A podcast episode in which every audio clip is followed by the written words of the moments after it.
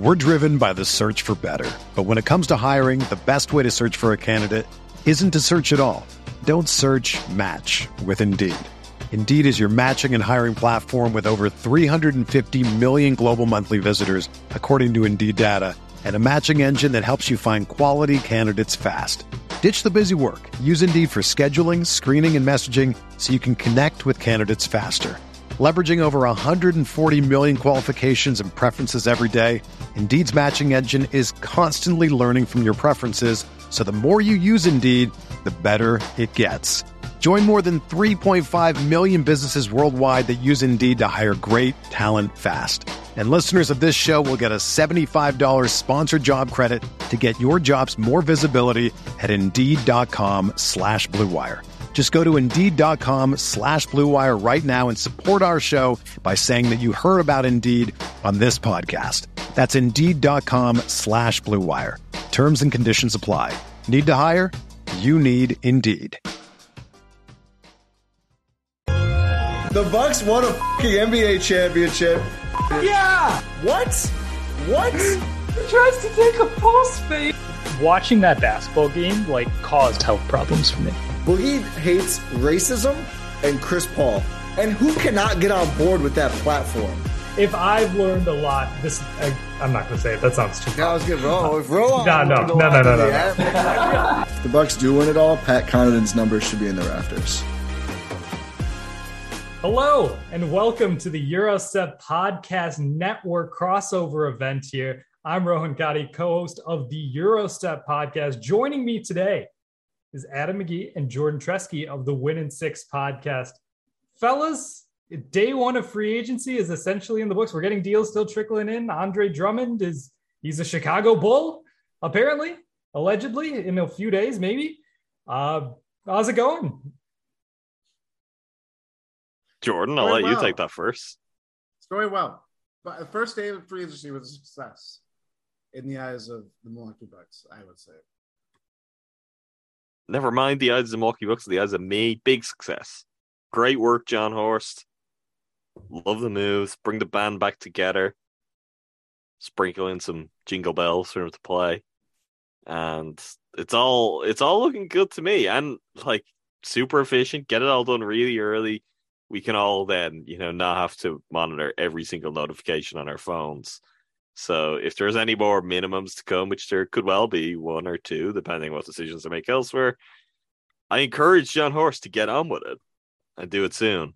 Um, but yeah, this was this was a very good start, and I personally had nothing but positive reactions to all of the deals. I don't know if the same could be said for everyone here, but we'll get into that. It's I I will note it is nine twenty p.m. Central Time as we record just in case we finish this and something happens, because we will not be getting back on to add something extra. So, you know, factor that in to your listing. However long we go, right now it is 9:20 p.m. Central Time, Thursday, June 30th, 2022. It is. Before we go any further, though, if you're listening to this, make sure you're subscribed wherever you're listening to this, watching this, whether it's your podcast platform of choice, YouTube, whatever. Make sure make sure you're subscribed. But uh, yeah, you're you're right, Adam. The Bucks got real rolling right away as soon as free agency started. Uh, within the hour, I want to say, we got all of the Bucks deals done. The first news was the biggest news: Bobby Portis re-signing with the Milwaukee Bucks, four years, forty-nine million dollar contract. He's back after a lot of he it, it was it felt like it was kind of certain based on what he was saying based on what he was doing around the city of milwaukee based on sort of the reporting around the league. It felt like bobby portis was coming back but now it's official. Bobby portis back on a four-year 49 million dollar deal. He gets that payday that he bet on himself two years in a row to get. He gets that payday. How are you how are we feeling about this deal Jordan, do you want to lead off? Sorry, the Zoom crashed for me. Oh, okay. I'll lead off while you gather your thoughts. Uh, well, Rohan asked what our thoughts were on the Bobby Portis deal. Obviously, a lot of time still to pass between now and seeing out the contract. But much like I guess when Pat opts in, you start to think of okay, what's the timeline? How long's he been there? Like if Bobby was see this contract through six seasons with the Bucks, not insignificant at all in terms of a tenure. Where that would put him, what he's already achieved and what he'll hopefully continue to achieve over the next four years. It's good news. I mean, anyone listening will know that I both love Bobby like everyone else at this point, and I also continue to have doubts over exactly not his game. I feel like we've got a pretty good handle on who he is, what he does really well, but how the Bucks utilize them, how they can best utilize them around their other pieces. There's still parts there which just aren't perfect. That's fine. But he was a vital asset if we're to get really cold about it, which feels not great with with someone like Bobby is such a hero, but he's a vital asset for the team. So he's an important player in the now, but also over the duration of this contract, and a lot of stuff could change with the look of this Bucks team over four years he's a guy that if you don't re-sign him, you've lost it. You've lost the asset. There's no offer someone else four years, forty nine million. It was Bobby because of bird rights. That's the only reason you're able to do this. That, in theory, was last year why he came back at that discounted rate was to set himself up for this deal this time around. And that's what played out. So I'm going to lead off with something that's going to factor into it here. I have been on the Bucks for years and years and years for even when they're paying the tax, finding ways to duck out of a little bit here or there. They haven't done that so far. They have not done that so far this year. They've done what you should do. You're in this situation to win. You have a team that's already won, and now we have a second year to base it off where I think we'd all say, yeah, they looked good enough that they could have done it again and ownership on this occasion have taken that seriously. They've committed to it. They paid Bobby what he has earned. He's coming back. They've lined up for a similar situation with Pat next year, but they also haven't messed around. They've got Wes Matthews back, Jevon Carter back, brought in someone like Joe Ingles on a mid level. That was not all that expected, but mostly as is the case with everything Bucks, what I was kind of taking for granted, of course, Jordan brought me back down to earth earlier this evening. You know, like, yeah, they probably won't use all of the mid level, or they'll just roll the minimums into the mid level and and use it that way. And they didn't do any of that. They actually used the mid level, all of it, and they've used minimums, and they may still add more. That's, you know, I'm not wearing a hat. Jordan is. It's backwards. It's not easy to tape a hat that's backwards, but I, I tip my cap to the Bucks, to the ownership because they did the thing that I've called it for them to do for years that they needed to do, and it means we get last year's team back, which is a positive. They're really good. And now Joe Ingles is added, and there's still scope that maybe we see one or two further additions. So in a very uncomplicated way, a few hours into free agency, we can look at the team be like, oh, they're as good as they were, and there's a path to them being better than last year. And not in an abstract, not in a projecting this, projecting that, in a much simpler way. And that is a very nice spot to be in, particularly when we haven't mentioned it yet. the rest of the NBA is kind of in flux. A lot of other teams, teams in the Eastern Conference, teams in the Western Conference, the kind of teams the Bucks would be worrying about come June that have major questions, major opportunities, but also some big risks facing them. Yeah, I mean, I made the joke um, earlier today that I would was hoping for this Bucks offseason to be very boring. Um, and Kevin Durant decided to put in a trade request with the Nets a few hours later, and everything else seems kind of topsy turvy everywhere else. And you know, free agency starts and it's not really much of a bang, but it's kind of like these little things. But the Bucks took care of business. I mean, obviously Bobby was the biggest piece of business that they had going for themselves. It's just an extension of what happened last year. Um, not the same time frame, but after winning a championship and becoming, you know, a folk hero essentially around these parts, and just finding his fit, not just with you know basketball wise, but just culture, just being in a city that that's not easy for a guy like Bobby Portis who we talked about numerous times. He's overqualified to be a bench player, but he's not like the perfect starter on every team in the NBA. Um, he's their super sub six man kind of like they made a lot of effort to, you know, and patience on Bobby's part to reward the Bucks into, hey, you took a flyer on me and I won a championship. We're gonna do it again. And, and trust Jordan Keith yeah, put in there. Oh, when you look at PJ Tucker, who exactly. wanted to come back and thought like even after Bobby agreed that, Bobby must have had some thoughts over the 12 months since. Absolutely. And, and I think that's again, that is a lesson to be learned here based on how this season ended. Um, you know, obviously all the breaks kind of went the Bucks' way in 2021, but you lose Khris and you know you lose out possibly making out of the East and going to the finals again for the second straight year in a row. And I think for me, seeing the Bucks kind of not, I don't know, I don't want to say cheaping out just because it, it that wasn't totally the case after winning the championship, but PJ, they didn't again, they didn't have any other mechanism to replace it. They had his bird rights, and we talked about it at the time and talked about ad nauseum, frankly. but like, don't make the same mistake because that stuff again, it affects the margins when you're talking about a series like I guess the Celtics where they go seven games and they're missing Khris Middleton and just get wiped off the floor after having a three-two lead. So and I, even I just, even on that, look at PJ Tucker and the contract he gets Sixers tonight because you could have paid PJ Tucker, and if you wanted to get out of that and you had some salary there, you would have had no shortage of teams willing to give you something of value to take them off the books. Absolutely. So I, I think that's where it's not necessarily boring, you know. I would say it is. It just to have it be. We've gone through so many off seasons where like they've had to answer these big questions. They've had to answer, you know, these questions about their identity and what direction do they go to and all this stuff. So to see it on the other side of this, and yeah, it may not result in another championship. I think we all know that, but they have put themselves in a position where they know who they are at this point. They know the players that they target. They they know what they want out of free agents, and you know they're always going to have players that want to come to Milwaukee based on the core that they have together and that just goes beyond Khris, Giannis, and Jrue at this point. It's Bud, it's Horst, it's ownership, and just blah blah blah. blah. All the great you know talking points, but like that is a real thing at this point.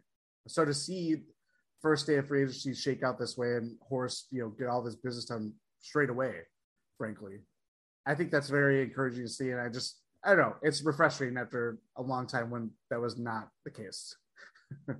It is for sure. Also, uh, not mentioned the fourth year is a player option for Bobby Portis. Uh, we didn't say that up front. Uh, it's kind of, I don't know. I don't really care. Uh, who like cares? A, yeah. yeah. He might who be more than happy to opt into that. Like we've no, it's so far away. We don't know who he is, who the Bucks are. Like who cares? Yeah, and it seems like everyone everyone is happy. Every like no one's complaining about this deal. Pat Connaughton, as soon as the news dropped, he he's tweeting pictures of him and Bobby with some Meek Mill, uh, like the sort of sort of saying unfinished business, but like you know, not really. Sort of a dreams and nightmares sort of situation. But um, it's uh it's it's good vibes all around. You can't really go wrong with this. Bobby was clearly an important important piece for this Bucks team, important piece for the city of Milwaukee. I feel like that should not be understated everyone loves Bobby. If you let Bobby go, it's gonna be you're you're not gonna live that one down for sure. you can't, particularly after after PJ, like exactly. then you're getting people who are even pretty casual about it, and they're like, "Hold on, they let PJ Tucker go last year, and now they let Bobby Portis go." Like that's the point where it gets weird. And I said this to you guys earlier. We were doing a playback for five hours. We for five hours uh, shout out to everyone who came and joined us for it. It was a lot of fun. But there's always been an element of managing the optics. And that is not to say the optics haven't always ultimately trended out in a kind of poor way, but there's always something you can play off. Oh, well, this happened because that happened.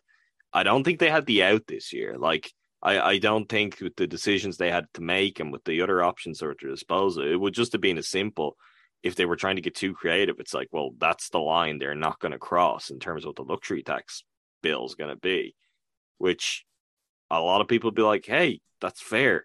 It's a lot of money and they're the owners. And to that, I'd say, no, they decided they wanted to own the Milwaukee Bucks. Like, you could go buy anything. You've lost money. You could buy anything. You can go and, And buy something that doesn't cost any kind of money like that. But they won a championship. They have a brand that was nothing when they came and bought it, and they deserve credit for it too. That it is now a global brand. Uh, they got a helping hand from a global superstar with that, but that is the truth of it. And you know, not to talk about the cluckery and all the other stuff, all the other stuff that I love to talk about, but they've got all that too. So it's you know, it it's part and parcel of it. for sure for sure. Uh but yeah just you couldn't you couldn't mess this one up. It's a win for every single party involved. Like you were mentioning just actual salary tradable salary if it ever comes to that the bucks now have a bunch of tradable contracts. We'll get to another one shortly that you've already mentioned adam.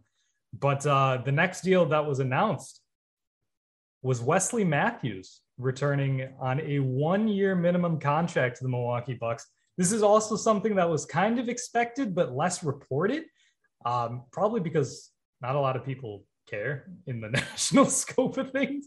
But we care. We care about you, Wes. We love this deal. It's you. You you have to bring him back. You have to bring him back. He provides, especially at a minimum contract level. Like he was starting for you in the postseason last year. He was starting for you you have to bring this guy back. He clearly wants to be a buck. He cl- clearly wants to win with the Bucks. It's just another win. I mean, the other element with this, and not a lot of reporting or kind of, we all got blindsided last time by Wes. We are in this situation where he keeps his cards close to his chest, it seems. And maybe the alternative, like this time around, could have been he's at a point in his career where he's like, yeah, retirement. But the unfinished business for him is more real than anyone else. Even And if he's- the Bucks, he's if still the really Bucks didn't good. want him back, exactly. If the Bucks didn't want him back for some reason, let's say, he would have found another team. Yeah, but I don't know. 100%. uh, Does he want another team at this point? Like, it's not that he He's, can't uh, do it, but he he may be at a point, and I I think he has kind of dropped some hints that he's not too far away from this. He's pretty pragmatic about it. he's in the home stretch, and like being on a team one this good to his his home state, his hometown. I guess if we extend to Marquette, um, although he is from Madison, so I don't want to get into dicey waters here. But his home team, as it's in the home as he could get, yeah. Um, he, he it is, but he see he's the weird guy who he can, and you often see it in articles. He gets the oh training camps in Madison, and it's like oh it's hometown for Wes Matthews, and then anything in Milwaukee, the Marquette thing, you get it's hometown for Wes Matthews. I don't know. I I wonder what his appetite would be to go and get a little bit more money and play for. What team do I want to insult? The Washington Wizards? Like, I don't know. Does he care? Like, Well, does he have the appetite or the drive to do that? That's very different to, oh, this is the team. One, these are guys like some of the players have changed, obviously, from his first team, but the core guys are the same players he was with his first stint. He's now gone through it again. He's played well. They were close. Uh, like it, it makes a lot of sense that if he wants to keep going, this is the team he wants to do it with. But you didn't hear a whole lot beforehand because I think that's who he is. Like we learned that last time when it was truly stunning. You're like, what? He's leaving his hometown team to go to the Lakers. Jordan can attest. I did not let that go for a long time until he came back, basically but that did tell us something about Wes and the way he makes these decisions. And honestly, I think this played into it too. It's just very close to his chest, all business, and it's just like, oh, there's his decision. And we don't hear about it before then, and we probably won't talk all that much about it after. I think that Lakers thing too is very just how that played out and just how much of a disaster that season was. hmm Um, not just for him, but that whole team. um, I think that kind of just puts it at home, uh, part of the pun. But like, you've seen, you've gone to the other side and see if you want the grass to be greener, and it's not Where could the grass be greener than the Good Land? exactly. Good land green. Um, you can't leave the good then green, Wes. And it's he's and he's had a role. I mean, I know he was more. It was different circumstances when he was, you know, looking at the looked as the guy that's, hey, you're replacing Malcolm Brogdon in the start, starting lineup. Yeah, they're not the same players, but that was like a symbolic thing of it, and hometown kid making good and all that stuff. And for a while there, he was on the one of the best Bucks teams ever, and then it just went to crap. Um, but I just think he was more amiable to his role and knew he's you know not a spring chicken anymore and still had a crazy big role in that playoff run you know that was obviously you know went to the tilt with the celtics so i, I don't know i just think again it's kind of like a lot of these guys are it's the same thing where you need a veteran voice you have someone that's very familiar with but obviously trust him and we'll go through all certain things. Him and Jrue too. That was a big thing that I think Eric Nehm wrote during the playoff run that they wanted to play together earlier in their career. So it's I'm not surprised that he's he's doing another year here, and hopefully it's you know it rewards into a championship. I think we're also underselling how elite of a defender he is. Still, like yeah, exactly. At this age, at this stage of his career, he still brings massive, massive positive value to this team and to any team he could have potentially wanted to go to if he, that was the thing, like you mentioned. I, I think that's true, but also it helps him to be the individual defender he still is at this age on a team that also has Jrue and Giannis and Brook. Like if you put him in a lesser team, I don't know how well that holds up if you don't have that level of help if all the other players aren't Or dealing with their assignments in the way and they yeah, should just do. buy in Yes. on defense That's as a team. One- That's One hundred percent. So I I do think the two things are working. Like he is a brilliant defender, and he's become so so important again for the Bucks in that front. But he is kind of enabled to be that by the caliber of defenders, like the all NBA type defenders that are around him too. And even probably in the playoffs, when we talked up his defense a lot, deservedly so. We probably didn't touch on that enough, which is like Jrue is a big part in West's defense being as good as it is. Giannis is, Brook is, and that's fine. Like that's not any knock on him. Um, it's like that's that's a team sport, and that's how the Bucks play defense in terms of their scheme. So I, I think that is true, but also like if he's being pretty pragmatic about it, and also like we talk about a player at the end of their career, everyone wants to finish strong like to, to cross sports here, and obviously we just saw Lorenzo Cain with the Brewers. Like no one wants that version of an ending something that's really good. And in West's head, not only is he back home on a thriving team, a recent champion with a chance to pick up another championship and get a ring of his own, but he's looking really good out there doing it. Like no one's memory right now is going to be like, oh, Wes Matthews was really washed by the time he came to Milwaukee. That's got to appeal too. Like from a selfish point of view, an egotistical point of view. Like they can give you the best of all things in terms of your team, your chance to win, but also you're going to look better as a result because they're a really good team filled with good and unselfish players. For sure, hundred percent. It just buys it like this entire Bucks culture has been it's been touted as as a thing. Of course, it, it initially started as a, just a jab at heat culture and whatever violence and steroids that is.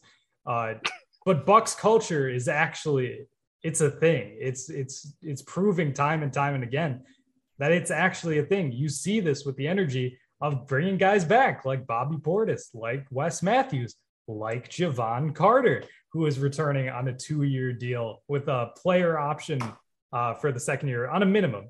Uh, as Adam is uh, likes to remind me because I keep forgetting, but I remember this time he is still getting paid by the Brooklyn Nets. Uh, because I like to remind the Nets as well, as if their day isn't tough enough. Like that's how the Bucks can get Jevon on a minimum.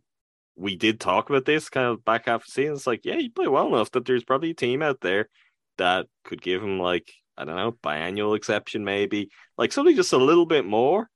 Uh, but you don't have to worry about it. Give him a couple of years, the security of that as an option, player option the second year, it will be important to him but he'll be happy to take that because the Brooklyn Nets are still paying him to not play for them. And what a fantastic decision that was, Brooklyn. We really appreciate it. Or it's that, and also like maybe he just wants to stay close to GSPN. Sure. That's a that's certainly uh, an alternate idea. I mean, are we going to get him back on? So we think we can. We'll try. We'll see what happens. No problem. You know, mul- multiple year contracts. The walls may the walls may have come up around them in a way that they weren't right then. We'll we'll see what happens regarding that. But yes, Jevon Carter coming back. This is something that we wanted. Uh, at least Ty and I wanted. I know you two were like open to this as well. Uh, Mhm. It's just I, I wasn't sure if it was actually going to happen because Jevon like Jevon Carter, his player type, his player archetype, unfortunately, is one of those types of players who sort of gets lost in the shuffle of sort of off season to off season work.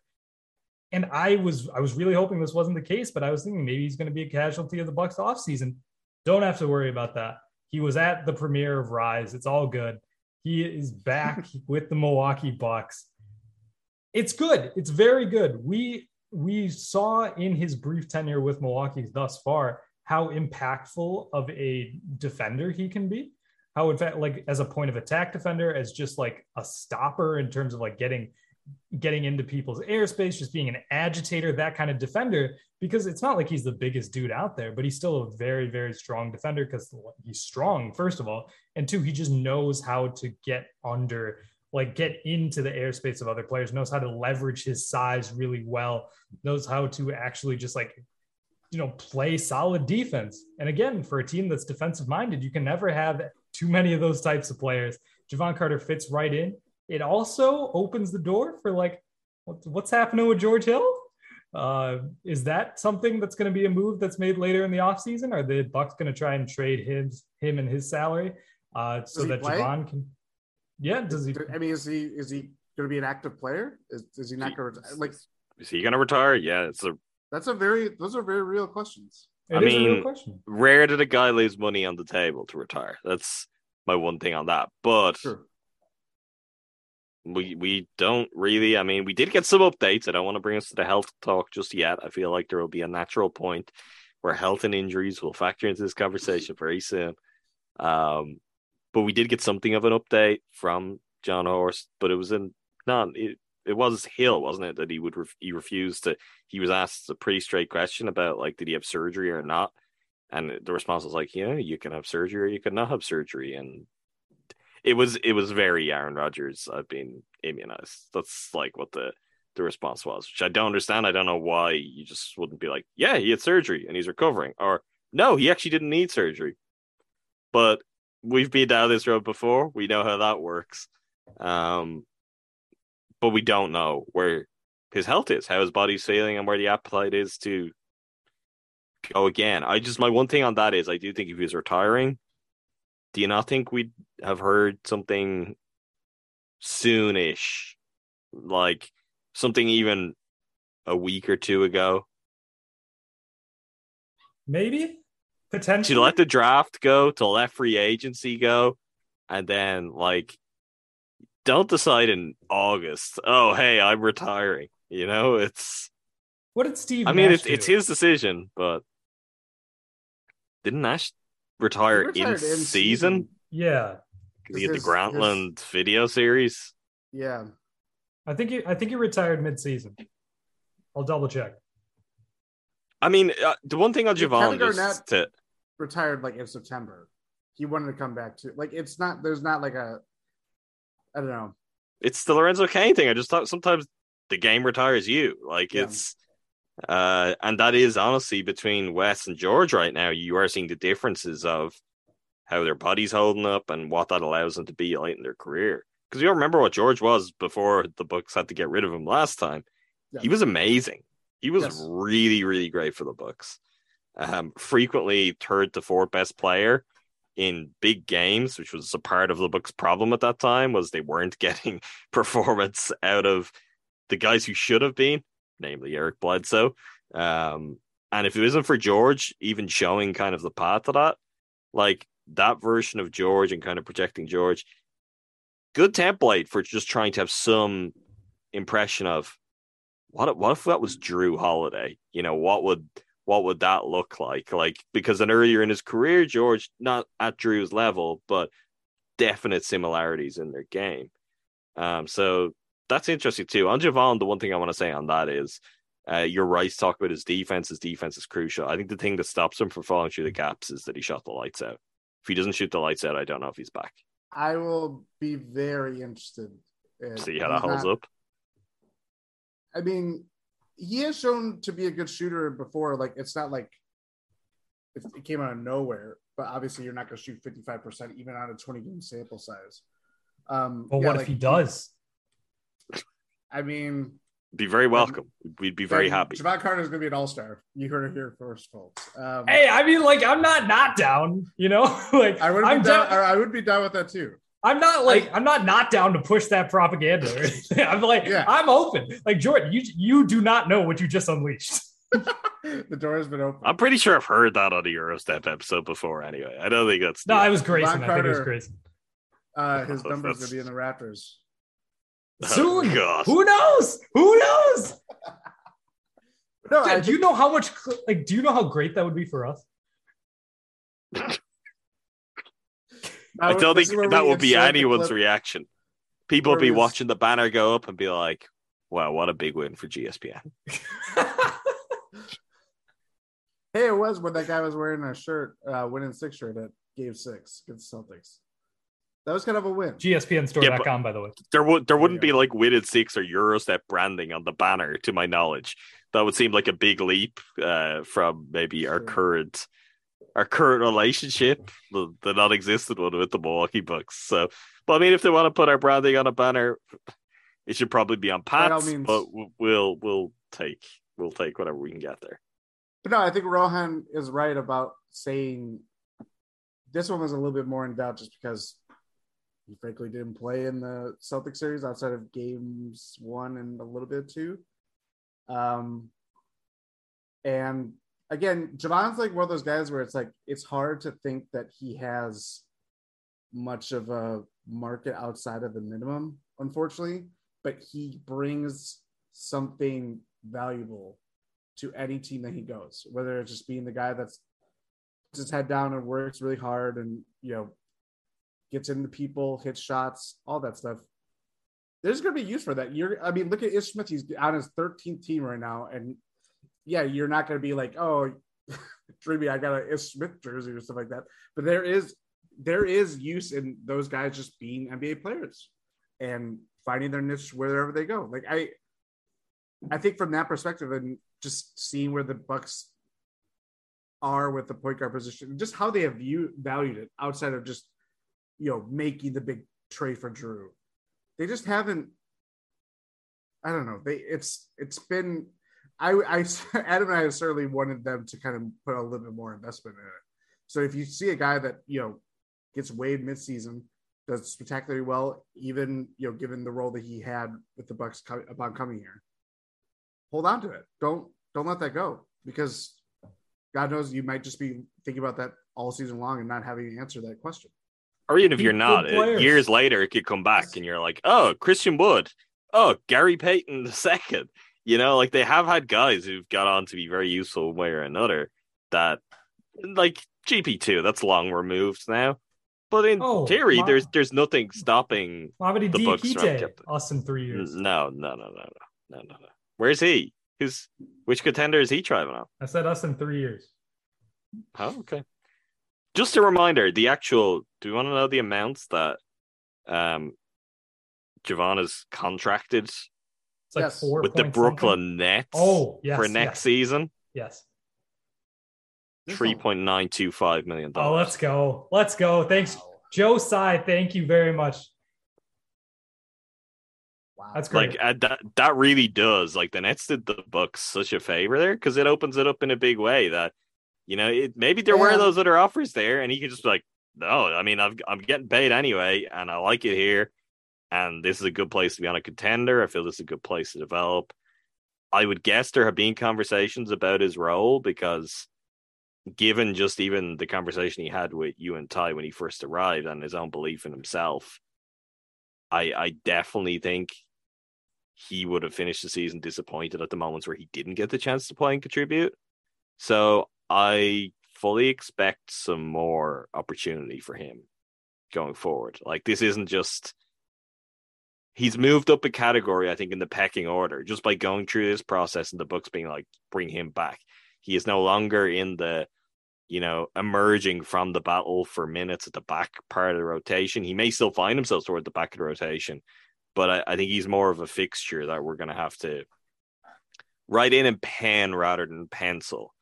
And I think that's a good development for the Bucks, and I'm very happy for him. I think he's a guy that just generally, to your point, Jordan, you talked about like what's the market ever really going to be. I think he could fight most of his career year to year to stay in the NBA.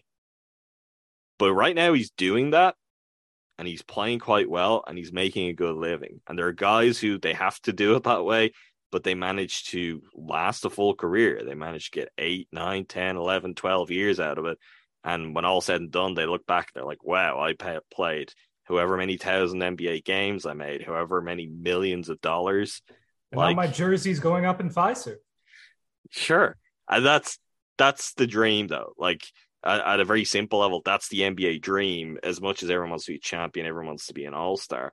It's like who doesn't want to just be like a long ten year NBA pro, and he's on the path for that. And that's again why like that player option if he's a good year, he could just be like, I'm out of it. But that player option, like that second year of the deal, that means something to him. That's that means he knows next year that it's there for him. Like yep. he's not it's not in a position where the Bucks couldn't just decide to cut ties if something went really wrong, if injury factored in. But generally, you're going to be like, well, they're going to keep him, and he's going to get two more years in the NBA, and hopefully two more years with the Bucks, where he continues to to impress and improve. Great bench guy as well. Fantastic yeah. bench guy. We're driven by the search for better. But when it comes to hiring, the best way to search for a candidate isn't to search at all. Don't search match with Indeed. Indeed is your matching and hiring platform with over 350 million global monthly visitors, according to Indeed data, and a matching engine that helps you find quality candidates fast. Ditch the busy work. Use Indeed for scheduling, screening, and messaging so you can connect with candidates faster. Leveraging over 140 million qualifications and preferences every day, Indeed's matching engine is constantly learning from your preferences, so the more you use Indeed, the better it gets. Join more than 3.5 million businesses worldwide that use Indeed to hire great talent fast. And listeners of this show will get a $75 sponsored job credit to get your jobs more visibility at Indeed.com slash BlueWire. Just go to Indeed.com slash BlueWire right now and support our show by saying that you heard about Indeed on this podcast. That's Indeed.com slash BlueWire. Terms and conditions apply. Need to hire? You need Indeed. You know, if I would have applied myself, I could have gone to the NBA. You think so? Yeah, I think so. But it's just like it's been done. You know, I didn't want to. I was like, I don't want to be a follower. Hi, I'm Jason Concepcion, and I'm Shea Serrano, and we are back. We have a new podcast from Wondery. It's called Six Trophies, Woo! and it's the best. Each week, Shea Serrano and I are combing through all the NBA storylines, finding the best, most interesting, most compelling stories, and then handing out six pop culture themed trophies for six basketball related activities. Trophies like the dominant Dominic Toretto I Live My Life a Quarter Mile at a Time trophy, which is given to someone who made a short term decision with no regard for future consequence. Or the Christopher Nolan Tenet trophy, which is given to someone who did something that we didn't understand. Catalina Wine Mixer trophy. Ooh, the Lauryn Hill, you might win some, but you just lost one trophy. And what's more, the NBA playoffs are here, so you want to make Six Trophies your go to companion podcast through all the craziness. Follow Six Trophies on the Wondery app or wherever you get your podcasts. Listen ad free right now by joining Wondery Plus terms That's of a good transition. Yeah. I think we've got a. I, I don't know if you can put this off any longer. Ron. I think we got another like top tier bench guy in the mix now. So, uh, the, the last don't deal... introduce it like this. Okay, there are okay, people okay. who may let me be try, let me try this excited. Again. Let me try this again. Australia, so, are you awake? Are you alive are you... right now? Scream for me, Perth! Scream! Okay. Um, so the Milwaukee Bucks, uh, as announced by Renae Ingles, signed a signed Joe Ingles to a one-year contract, which was later reported to be for the entire tax pyramid level exception. You start it. I'm. I whatever. I just saw Jordan make a face, which just scared the life I out of me. There, Sorry, I think he's gonna be double zero. No way. But that, okay, that was Wikipedia. Why would that? I already know. Why would they already know his uh, his jersey number? I, I think that's say- also the joke jersey that Andrew was going to send to Rohan. Uh, Andrew was going with double zero, but I don't think it was with the intent of it being his real number. also Joe Ingles is from uh, Happy Valley. He I is from believe- Happy Valley. I believe we all uh, deserve to be residents of there on this news. Well, okay, let me let me take this over and let me set the scene a little bit for, you know, I know how many people listen to our podcast. I know how many people are in the playback room. There's plenty of people in there. Plenty of our diehard listeners. There were a lot of people who were not. Uh, this news broke at the time I was on stage with Jordan. Andrew Snyder was with us. And so was Ron Cotty. Ty Winters took the night off to go and watch some Timber Rattlers baseball, which uh, you make your own judgments on that. I was happy. Jordan was happy. Andrew was happy for us. Rohan was furious. We'll have a clip up on Twitter. So if you want to, like, you're hearing me say Rohan was furious and you've got something in your mind, and it is not living up to just how mad he was about this. And that was before the price came out, before we learned it was the mid level, the full mid level. And then it was just like, forget about it. We lost Rohan for about 20 minutes. I mean, he was there, he was on screen, uh, but he he was not contributing. So, do you want to, Rohan? Do you want to lead off with, or is it better that Jordan You- and I? Have your- you you have your keep we start. We start with the good, and then You you, start. can. Yeah. Okay. I really like the move. It remains to be seen whether it's the right decision to use the full mid level, but to this point, I'm not seeing the alternatives. I'm not seeing a whole lot where I'm like, well, that's five, six options where the Bucks are guaranteed to get one of them. There are a couple things that are interesting. Thad Young was one you brought up a playback row on. I don't think the Bucks had the kind of role or minutes for Thad Young that the Raptors have. So, guy at his stage in his career, I don't know if he managed to swing that one. Um, Lonnie Walker, certainly very interesting. Him going to the Lakers at that price. The Lakers are their own thing, though, and right now, who knows what they look like? Who knows what he thinks he's joining? They're just also the Lakers, so I I find it tough to say. Okay, well, they're comparable, as in the Bucks could definitely have had their pick of those guys. JaVale McGee being heavily rumored as someone the Bucks were after. We saw him get the full mid level for three years. He's 34, right? He's under contract till he's 37. 35. 35 insane like in great shape very athletic for a big of his age crazy crazy the years this is a one year deal i love it joe ingles is not currently healthy. He tore his acl back in january. That brought an end to what's frankly a really illustrious career with the jazz. Like we talked about banners. He's probably a guy whose jersey will end up retired with the Jazz. Uh, he's certainly someone who like was the face, the voice, the heart, the soul of the Jazz through what has been a a very successful, in a relative sense, period for the team. And as Jordan noted on the playback, they got rid of Joe Ingles, and the wheels kind of came off the Jazz in a whole bunch of ways. And look at the change that's happened since. Look at the change that could continue to happen in the next few days. Great guy, on and off the court will be great in the community in Milwaukee, along with his wife.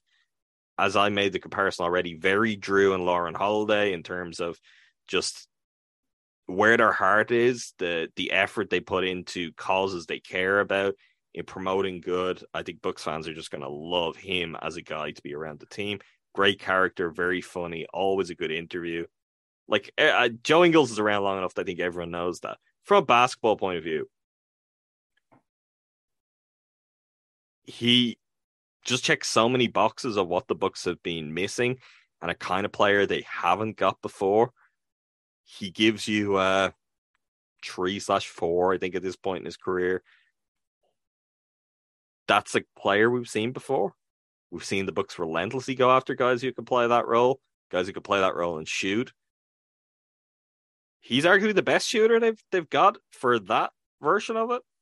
Like Kyle Korver being more of a wing when they tried that. I think like he's a more of a sharp shooter than a Marvin Williams or a Nikola Mirotic. Like if the shot stays to what it has been throughout a lot of his career, he's a dead eye in a way the Bucks haven't had. What maybe excites me most though is he is a phenomenal passer, like a really interesting guy to have in the mix as just an auxiliary playmaker, the kind that the Bucks, if Khris Middleton goes down injured, or just if Giannis is on the bench, the offense goes stagnant because you don't have enough guys who can make really good reads, execute difficult passes, keep the ball in motion, and just make really high quality offensive plays. Joe Ingles is absolutely top tier at that. I understand the concerns that my my esteemed colleague and friend Ron Cuddy will get into in a minute. His age, the injury. My counter to that is you look at who he is, you look at his game, you look at his body type.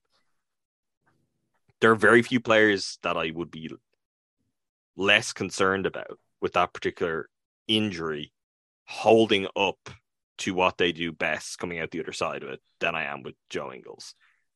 There's an element of a gamble here, but the Bucks feel it's worth it and they see something they like. And maybe you don't do this now and no one signs him right now. But if that's the case, and then January comes around and the reports come out and you've got Woj and Shams Sweet and he's working out and he looks really good, you're then in a race of all the contenders wanting Joe Ingles in the roster. You may not get him, and it's a different deal altogether. So you've brought everyone back, bander back together. This is like one of your free shots. You may have another with a minimum, but you've got your team from last year, which you know is really good. They're prepared to take a flyer with the cost. Again, I'm going to salute them because this is costly for the risk involved. But given the alternatives, I don't think that's like a reckless or, or undue risk they're taking. I think he's a really interesting fit as a player and one of the best possible fits you could have of any NBA player for the Bucks culture that we've talked about that now exists and the kind of guys who are there. Like he is perfect as a Buck, quote unquote Buck, and what the idea of that now is. Jordan, keep going with the good. Okay. Let's see if we Um, can talk long enough to like pummel him into submission where he's just coming out the other side. He's like, you know what? That is a Joe strong, Ingles. strong phrase. I think your point though about the timing of this happening. Yes, he is er- injured. He's rehabilitating from his ACL injury. Um, he's 30 going on 35, correct? He's 30 going on 35? He's 34 Sorry. going on 35. 34 going on 35, that's right. Um yeah, age is not on his side. It's it's harder for an older player to come back from that injury. I get especially for a player that's not built on athleticism. You know what I mean? He, we're not talking about an athlete like Giannis here or anything like that. Joe Ingles has been cut from teams, even including like the Clippers. I know that um, Andrew mentioned the story of being cut preseason when his wife was on his way on to the watch it plane. on the plane. Yeah. So it's not like he's a, a success story in terms of just the path that he went down and becoming an integral part of that Jazz team. And I mean, it's very easy to make fun of them and all that stuff, but they were still a successful team. They were still in the hunt in the West, in a very crowded West for a long time. And Joe Ingles, proven player. They were they're like I, I don't think we're in a position to make fun of them too much because if the Bucks don't get over the hump and win a championship, We know exactly. they- the Bucks of the last few years. Like we know exactly that route. Exactly. And I think to hammer this home, I don't think you're not going to, if, if Joe Ingles, if was a perfect world, if Joe Ingles is healthy, we didn't have to a- ask these questions. Maybe, yeah, age is not that great, but like we're talking about him two years ago when he was, you know, one of the best three point shooters in the NBA. He's still, I mean, he's a 40% career three point shooter. So that is, that will still be intact. But this would never have happened if it wasn't for his injury. They could not have done this deal. there would not have been the urgency from the from Ingles to you know essentially do a make good deal. Um, and I think there's plenty of mo- motivation there on his side to obviously extend his NBA career. Um, he's coming to Milwaukee Bucks, you know, medical staff that helped rehabilitate Brook Lopez on a not very friendly timeline. It's not easy coming back from a, a back surgery mid-season and still largely looking like yourself, even with and at, at the same kind of age too, like bad injury for your position. They're entirely different injuries, but in terms of age, injury profile, trying to recover, there is some similarities that. Absolutely. And I just, I mean, if you look at the the landscape, I know it wasn't like a, you know, it was a lot of deals, but it wasn't like a lot of the big names that kind of headlined this free agency class before Kevin Durant blew it up. um, again, there, I, like the guys that I was kind of like, hey, that would be an interesting name. Kyle Anderson went for two years, eighteen million dollars. Okay, that's out of your, you know, the non or the taxpayer MLE. Lonnie Walker was an interesting bet from the Lakers, but we're talking about a different type of player, different class of player. He's more unproven. He has, you know, a lot to figure out. It's not like, you know, I wouldn't have felt as confident about it as I am now with Ingles, as crazy as that might sound to some. Well, the, I, the Um, key thing on that is what is the role the Bucks have to offer Lonnie Walker, like with a straight face, and how does he feel like that, as opposed to Joe Ingles at this point, who, like, if the Bucks are like, well, we'll see how you look when you come back, like you're going to be a bench player, and whether you're a ten minute guy or a twenty minute guy is going to depend on you. Like, you can't sell Lonnie Walker at his point in his career, where I do think that's a you bargain for the Lakers, but he could start for the Lakers. Like the Lakers have a lot of really bad players. Joe Ingles could start for the Lakers today. That's also I, I love that. You're see, you're now you're I also, I mean, are you going to sell? How are you selling that to Bud though? Too. Again, this, that's a big thing of where we're at. It's a veteran player that you can trust, even with all the question marks that obviously surround Joe right now. So I think from all that, and just you know, it's both given his situation and the situation of just free agents that were available and everything. I think this is a very interesting route. I think this is they were down a wing, as Jon Horst has talked about a lot, and everything like that. They have given themselves themselves a little bit more comfort room, and that I mean, it's a bigger rotation than I can even remember. Even you know, after they got Pat, they had Sterling, they had I'll count Malcolm as a wing, even though he was more of an off-ball guard. Um, for any other players that were in that that year, but like you're talking about Wes, you're talking about Ingles, you're talking about uh, MarJon now, you're talking about um, Pat Grayson. That's five players that you can turn into and play in all sorts of different lineups, and they're they're not all the same player. There's different utilities. There, there's plenty of utility in terms of. you didn't what mention they- Bobby there, did you? No, I didn't. I didn't mention Bobby as And like a- Bobby is Bobby is if Brooks healthy, like Bobby is still a bench player. Like it's Yeah. it's pretty absurd. yeah so from that standpoint like they have the ability to be patient with his rehabilitation and just not speeding that faster where he's not going to look as great if he comes back too early and this could just work out you know even if it's modest a- joe ingles is a very productive player even if it's you know less of what we've seen before prior to his injury so I think there's a lot of things going in the Bucks direction. Whether that pays off and you know follows the execution, that remains to be seen. But again, I was not anticipating them going. I- don't think it's going to be full MLE considering the new tax or new figures for like the cap and tax and all that stuff. But it's more than I thought that they would spend, and it's not a player that fits them. Yeah, that's actually a good point because we're calling full MLE and it was reported as that, but that's not. It That's- was what would have been full prior- MLE based on projections two days ago. yeah. But MLE is actually like 10 million now for taxpayers. I just saw that with the the Bulls, and they actually paid Andre Drummond a very similar amount to Joe Ingles, and it was being reported as coming from the 10 million of their taxpayer MLE, which also means sacks? that's that's what I saw. I think it was John Hollinger who tweeted with- that. what's his name with LaVine? Oh, who knows what LaVine's doing? Also, it's funny about the Bulls. Uh, they they had to use their mid level because they uh, used the biannual, Their biannual. exception on Tristan Thompson uh, during the uh, middle of the season last year. So great, great, great job, Chicago, as always. Yeah, Uh, it was Bobby Marks, 10, 10 and a half million dollars taxpayer mid, mid-level now. So it actually isn't. I don't know if that makes you feel better because there's actually more, but do any of the teams know that? Because no one has been operating using all of their mid-level, which is pretty weird. Who knows? Maybe contracts get altered. Who knows? One one thing I will say before handing it over to you to give your perspective on this, just to very quickly, um, and this is just like national championships, continental championships, EuroLeague champion, Israeli League champion. Jordan, I'm sure can get us some more info on that. Two-time Spanish League champion, NBL champion, and we've already touched on the impact he's had on making the Jazz as good as they are. Also, obviously, a central figure of the Australian national team over the past decade um, and key to helping them get their first Olympic medal when they got bronze at the last Olympic Games. Like, I'm not saying that to be glib.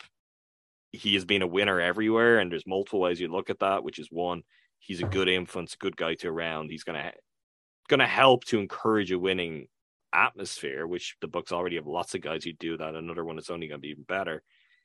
But also, that's one hell of a resume, and there's one thing missing and why he would want to be a Buck is not up for debate at all. That GSPN interview. That's what's missing. Win in six after after your outburst tonight. I think we'll have to we'll pretend win in six is not affiliated with Rowan Cotty. Oh, okay, okay. I see. It's we're trying to get the interview. I'm kidding. I'm kidding. I'm kidding. Once once the Uh, clip is out there, it goes viral. This guy freaking out about Joe Ingles. Okay, so now that I've been set up to be the bad guy here, uh, which I'm fully embracing, I'll, I'll You did it yourself. No Yeah, one else did it. Yeah, I set myself up to be the bad guy. First and foremost, uh, Joe Ingles is a fantastic human being, uh, one that most people should aspire to be. That type of human. Uh, him and his family do great work in every community they're a part of. I applaud that. I respect the hell out of that. I love it. I love it. I'm so happy that he's going to be able to bring that to the community of Milwaukee. I have two questions first. Okay, now that that's done, I have two questions. One, who were they bidding against? No idea. Exactly. Sure, no idea. It Two, Does doesn't mean they weren't, but I've no idea. exactly. Like these are unknowns. Mhm. Two, what were their other options? Like you mentioned some names. We don't know if the Bucks were actually in the mix for those players, like a Lonnie Walker, like a Thad Young. We don't know if they were in the mix for those players or not. So we can't. It's it's difficult to compare those deals because we genuinely don't know the specifics of it. the the one thing, and Jordan touched on it there, that I'd say about a Lonnie Walker, aside from the Lakers are the Lakers and the Bucks are the Bucks, regardless of what the actual on-court product says. I mean, Malik Monk teams. went to the Kings when I'm assuming the Lakers wanted him back. But I I think that what you've gotta you've got to consider that it's it's not just the case of what is this guy in terms of their potential. It is, as Jordan said, like how do you sell this to Bud, and how do Horst and Bud envision this player coming in being a part of the rotation? And I think a key part of that, and the more you think about it now, it's like it's something that has become more obvious with the Bucks in the past few years. They do not have guys on their roster where it's like, if it doesn't work out and he doesn't get playing time, it's going to be a problem, or he's going to be he's going to be unsettled. I'm not saying like Lonnie Walker is a problem, but Lonnie Walker is at a point in his career where he has big ambitions and he will want to really bounce back out of this free agency and make sure next time he finds himself in this position, he's getting a much And look at look at what that did to Bobby Portis.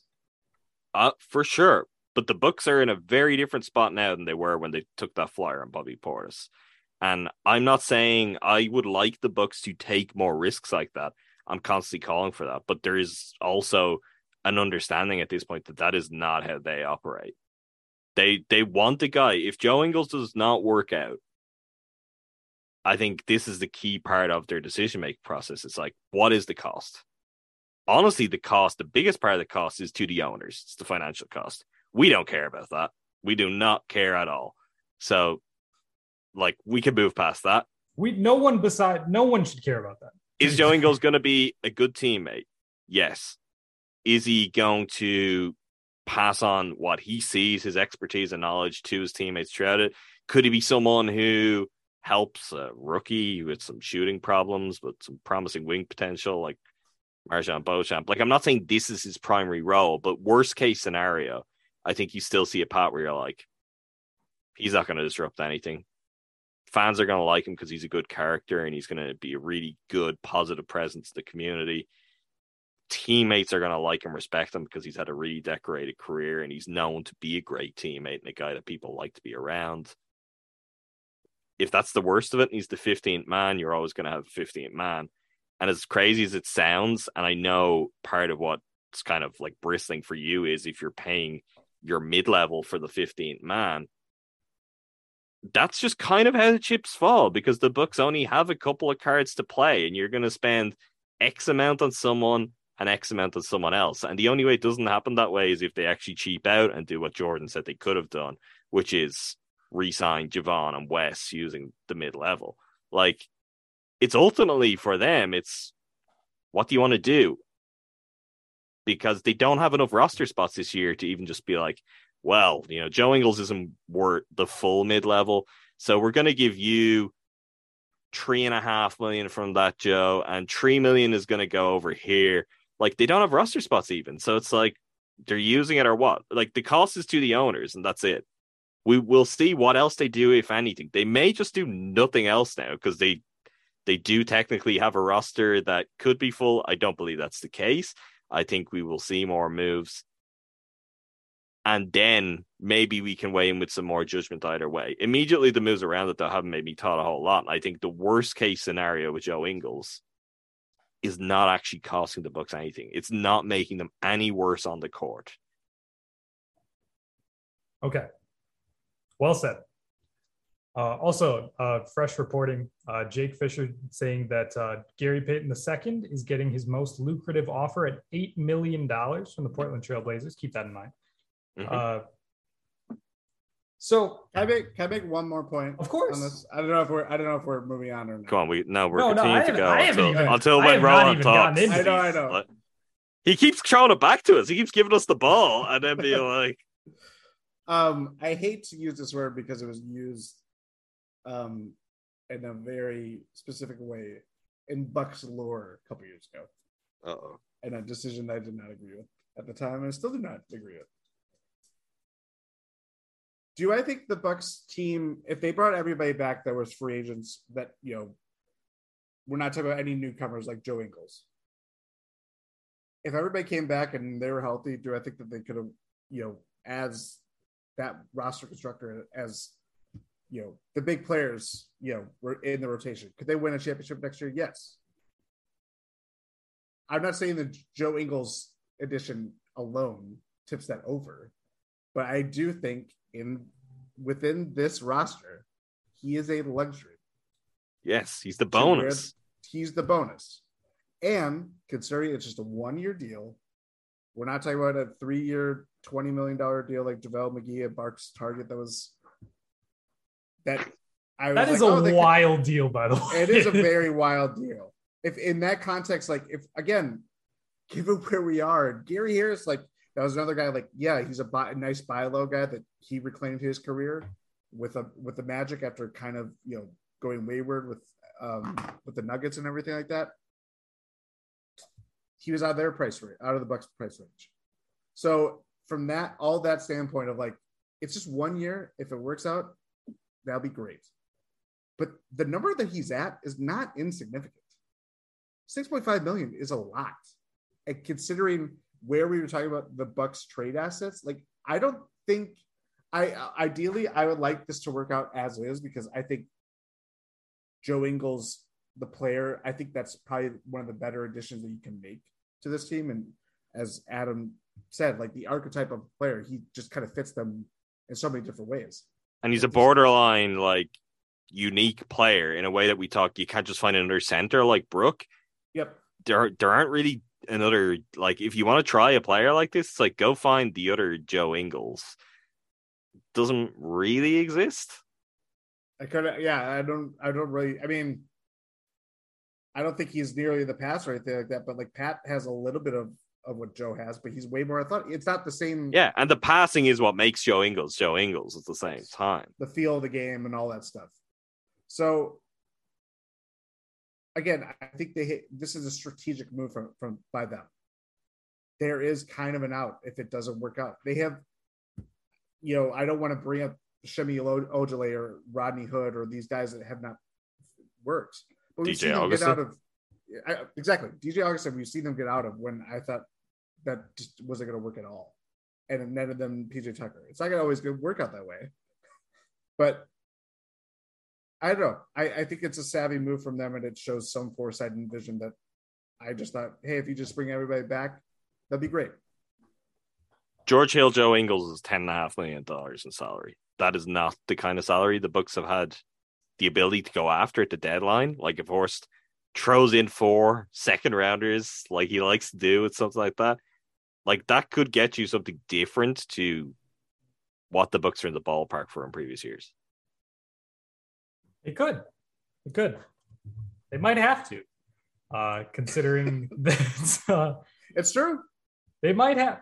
But that's that's ultimately a good use of that. Like compared to if they, for example, like if they like him and they like him enough for that, it it is giving them more options again by using that like, amount I, of I'm, money. I'm wondering, like, I, again, we can't answer this. I'm wondering who they're bidding against. Why, if it's such a risk, you couldn't get a fly. but why why does that matter? Why why does in terms of the bidding So- against is about the because price? it's like you, really? you think could you you could take them like is it possible to do minimum and go and try and get someone else too I'm assuming it's minimum was not an option because you just give them minimum otherwise. And I wouldn't be surprised if there was some interest. I'd say It the doesn't come Bucks out of nowhere. possibly, yeah, and I do think part of this is you're going in aggressive because they really, really like him. Feel there's an opportunity to get a kind of player they can't just get otherwise. Like it, the last few months do make it. They kind of tar where he's at in a very different way. Like if if we had told if this was a year ago, Ron, and we were like, the Bucks are gonna pick up Joe Ingles, like they're gonna have exactly the same roster, and they're just gonna pick up Joe Ingles in free agency for six point five million dollars, you'd be like, what? Joe Ingles on top of what they had, he may not recover to that level, but for the Bucks, like the kind of flyers that they're in a position to take, there aren't many as good as that in terms of this is a guy who was a starter or like a standout, like a six man of the year contender for many years on one of the top teams in the league. that's true. That's true. But we're also seeing like this is a guy just on his face again respect the hell out of joe ingles. This is a guy on his face 34 years old coming off a significant knee injury. Even we're seeing guys younger than him struggle with this sort of i know they've made a ton of progress acl injuries are not what they used to be they're not a death sentence like they used to be what is going on with Kawhi Leonard? What is going on with Jonathan Isaac? How's Jamal Murray doing? We have heard zero news about these players who have su- sustained the same exact injury at a much, much younger and more athletic prime than Joe Ingles is currently at. I've heard a lot about Maybe not Jonathan Isaac. I'll take I'll take I'll take Isaac out of it. Uh, Isaac's Isaac's done some stuff. Uh, heard yeah, a that's- lot of stuff. That's a mistake. That's a mistake. I don't should know, not don't have know what Isaac. treatments. Don't know what treatments he's got. Uh, but Or like if- to, if the, any. to the Kawhi point, to the Kawhi point, Dario Saric, what's he up to? yeah, Darius Arch to go. Kawhi's had a lot of injuries and has a lot of minutes on the clock, which is Joe Ingles has a lot of minutes on the clock. He has been remarkably healthy throughout his career. Uh, like looking here, 79 games, 81 games, 82, 82, 82, 72, 67, 45. Obviously, he's trending miles. down. He's in the back half of his career. How many guys are the Bucks really like? It's the story of the Bucks roster. Like it's the story of Brook Lopez. It's honestly at this point like someone like Bobby Portis is a veteran. Um, I it just that doesn't it doesn't concern me. I, like to bring out the thing that there's a, talked there's a about mass, playback. there's a massive risk involved in this. I know you you both recognize that. I'm not saying you guys don't, Yeah. but there's a massive, massive risk involved in this. You are using the one asset that you have to go get a quality player in the offseason in terms of signing a free agent and you're using it on someone who has the potential when you have especially with this bucks medical staff and how they treat and just the the i'm not that's not a shot at the medical staff the medical staff is incredible but in terms of like the organization we're not Yeah, going to hear a lick about, communication we get. we're not going to hear anything about when Joe Ingles is going to play until the game before he plays. The day before he plays, Bud's going to be like, "Oh yeah, Joe Ingles is uh, coming back tomorrow. What do you guys think?" No, he's going to. No, he, here's what's going to happen. They're going to surprise us with a Joe Ingles start. Listen to the anger, everyone. It's Li- just Listen to it rising up. I think we're getting to the root of the issue. I said it on no, that's not. I, I swear. not I to swear to you, it's not it. That's not This is a But move that guarantees no, we have months. No, I'm not. I'm pushing back on this. like, I am pushing back this on this. Adam. be It's not healthy? true. Not true. Listen, this you're is doing a not it. really convincing job. because no, no, no, no, no. I'm not I'm not listening. mad. It- it's you that's mad. no, no, I'm mad. I'm I'm mad. Don't get me wrong, but it's not for the reason that you think. I'm. I, I didn't even again? think about the like the Bucks actually their designation of their designation of injuries before this. But it, it made me. I'm not going to say it doesn't make me more upset. It definitely does.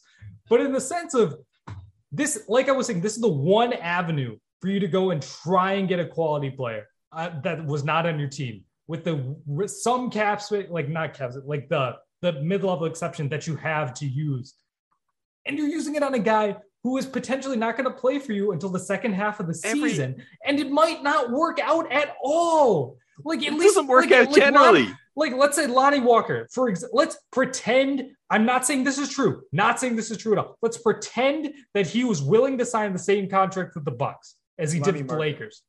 Yeah. What'd you say? Oh, market, market. Excuse me. You're right. Uh, Whoa, just great typo. Or Sham, sorry, sorry, Yeah, it Shams, Shams. of course. Mark. um, let's pretend that. At least with Lonnie, we know he's gonna play. We know that he's gonna play. Do we? He's gonna be Yes, healthy to play, he but we don't know if he's gonna play. play. Like he is available to play basketball I- games. I'm available to play. Yeah, and you're and that's better than Joe Ingles. You want to give me the six and a half million dollars? No, Like, you're proving like- my point. no, I'm not. I, I, I think Joe Ingles is a quality player. The Bucks are not making. We don't. Any the thing, though. signing. No, no, no, Adam, Adam, Adam. Wait. We, we, Joe Ingles has been a quality player. He has been a quality player. We do not know what's ahead. we don't know for any player what's ahead. I know, but it's more difficult to track with a player like Joe Ingles. There's there's no certainty with any. We don't know what Khris Middleton's going to look le- like coming it's off his. less, less certainty. Much, much less certainty. This is not about certainty. There are no certainties here. Like, But then you're taking when you're this dealing- massive risk with the one asset you have. how's it a massive risk? You've got a team that narrowly lost to the Celtics because your second best player was injured. You have a team that was literally championship caliber last year, won a championship the year before. This is your extra signing. Like if if he's nothing, he's nothing. You've got the team you had last year, and they may still yet add to it. And, And- what are the alternatives? Like Lonnie Walker, I like Lonnie Walker a lot. I don't know what Lonnie Walker is with the Bucks. Like there's a scenario where Lonnie Walker comes in, and it's like we can be like, well, he's much better than Grayson, and he's taken to life as a Buck better than Grayson. There's also a scenario where it's like, oh well, I see how his free agency came to be what it was. He's even less suited to a team with the expectations and the pressure that the Bucks are dealing with, and that just flips on its head. Like, I there is no the risk isn't there. And to add to, if this flames out, You said there's no risk? what is the risk? The worst case scenario again is you've got a guy that is not going to disrupt the apple cart at all. You've got the team you had last year. You still have room to add to it. You've already added MarJon Beauchamp. We don't need to get into how everyone feels about that. You really like him. We hope that he is an addition and the team is already better for having drafted him. So on a relative scale, like what are we talking about? And who's the player? Any player the Bucks are gonna sign For one-year the deal. mid-level exception, one year deal. The kind of guys who are coming for that, there's risk in- attached. Like this is the risk you're choosing in this case. There could be another guy where the risk is character. That's more potentially destructive to the entire team than one guy who may not be healthy enough to play or play to his the best of his ability. Like there's going to be a risk one way or another. If if there's no risk, they're getting much more money than this. Like I I don't I don't I think this is a really weird one for you to feel so strongly about. I get a lot of what you're saying, but the risk I think you're massively outplaying because the Bucks are last year's Bucks at worst, and hopefully they get healthy and Khris Middleton's there, and they're better than that, and they could win a championship. Whether Joe Ingles plays like thousand minutes somehow and is a key player, six man in the postseason, or if he doesn't play at all. They have insulated themselves in case that Joe Ingles does not pan out whatsoever. That they are Like- the same team. The back of the rotation now is not Sam Merrill, Justin Jackson. It may not even be Jordan Nwora. Like Joe Ingles, if he ends up in that spot, that's fine because you've got better players up to that. The you're thinking of the six and a half million as if that's cap space. It's not. It's one of the two tools they have. So someone's kind of gonna get it. And if they didn't, what we'd be talking about is, God, why didn't they just spend a little more on someone? Why didn't they take a flyer? They like Joe Ingles. Like they like Joe Ingles. I guarantee you they've also, by the way, had a look at his medical record, had a look at what his knee looks like this deal. I, I not to I don't want to get anyone in trouble here. Came along pretty quickly, like a lot of these Yeah. deals. That was a five. It was like five fifteen. We were talking about Joe Ingles. His wife broke it with a terrible Photoshop Which is a good, it's a good. Give it, Someone- that's someone had a chance to make Which one was better? Which one was better, MarJon or uh, the Joe Ingles Photoshop? Oh my god, I think the Joe Ingles might be better. You know? Yeah. but I, I like that's that's the point where I do think there's an element where they deserve trust here, as in they've identified him as the player type, and I I can't find the alternative of that. We can name all sorts of different players. Said Lonnie Walker, that's an entirely different ballgame. You've got a young player desperate with a point to prove. If you have a role for him, that's a great thing. That's what happened with Bobby Portis. The Bucks do not have a clear and open role. Like bring Lonnie Walker in. You've got Grayson, you've got Wes, you've got now you've got MarJon, you've got Pat, George Hill's Doesn't- still around as much as people don't want. Like Does in that terms not of various apply to Joe combinations, no, because he's more of a forward at this point in his career. Yeah, He's- he's, he's probably gonna be more of four. And uh, like, are you playing him over Pat? Are you playing him over Bobby? Are you playing him over like any any of these other guys? Like, he, there could be scenarios where he plays over Correct? Bobby. I think in particular, certainly there's scenarios where he could play over Brook. Like that's matchup dependent. That's how his shooting is. That's how he looks. That's the that's The a lot risk- of faith. But there's just no one else. I mean, it's not any decision you make. They had so much faith. They drafted MarJon Beauchamp last Great week. Like you can have a lot of faith in anything they do. We have no idea. Rohan, we don't know what could happen. We don't know what could happen tomorrow. That was very that was very strong. Is that a reference to something that I missed? No, To you, yeah. Oh, just everything. oh. I just, no, that was a, that was a very strong last sentence. You talking about the, the lack of certainty. It's like, guess what? Nothing is certain. No, I, I recognize nothing is certain. All I'm trying to say is that it's less certain than other avenues potentially available. Like I I Again, we don't I know. We don't know. no, but don't know. but uh, give me let's let's take the let's take the that player couldn't have been that. Like Lonnie Walker has uncertainties in terms of how Lonnie Walker would fit with the Bucks. Thad But give me give me other players. Gary Payton the second. So another a non-shooting guard. We talked like you and Ty talked in the pod. who was just a another key player like contributor to a title-winning team.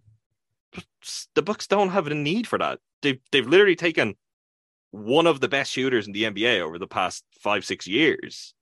Like that's a very different thing to being. I like I like GP two a lot. He's a really good player now. If you don't draft MarJon a week ago and you think you can get him at the mid level, that's great. You do that, but they just drafted MarJon, so you can't Exactly. do that. Okay, fair. But here, here's my thing. Here's another thing that I didn't, another concern that I didn't bring up is what we've seen from the. I talked about this in the playback, so this is nothing new to you guys. But one thing that we've seen from this Bucks team and this Bud coaching staff through this era is just like you. No matter what you're doing offensively, if you can't hold up defensively, you're off. You're not on the court.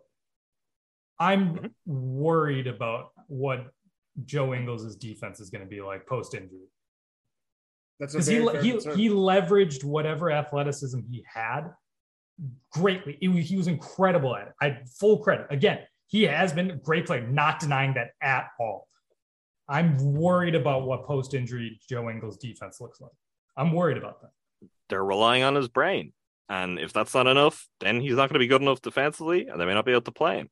And that's just what Again, happens. That, this is Honestly- this plays into a lot of why this is like more more But- uncertain. but there's honestly- no, it's all uncertain. Everyone at this There's range. there's levels to this. It's I not don't think there binary. this is this is a more proven player in terms of what he's done and what we could put stock in. You're projecting ability for other players. So the, the And we're, concern we're doing is the does same he thing for Joe. We're projecting what he's going to be. I but it- think no, but it's about his it's we're we're projecting health. We're projecting what the version of him as opposed to what we know he can do and how he can fit into a team like this. Like also, I mean, let's not overlook Joe Ingles has thrived on a Quin Snyder team.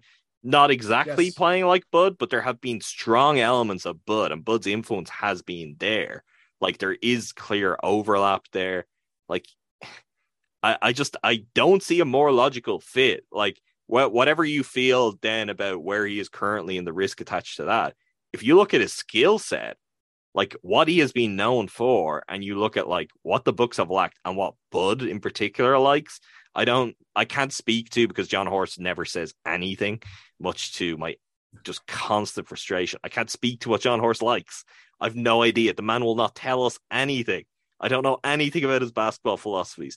We know what Bud likes because we've seen his teams play for years now in the NBA. We know the system he also came from.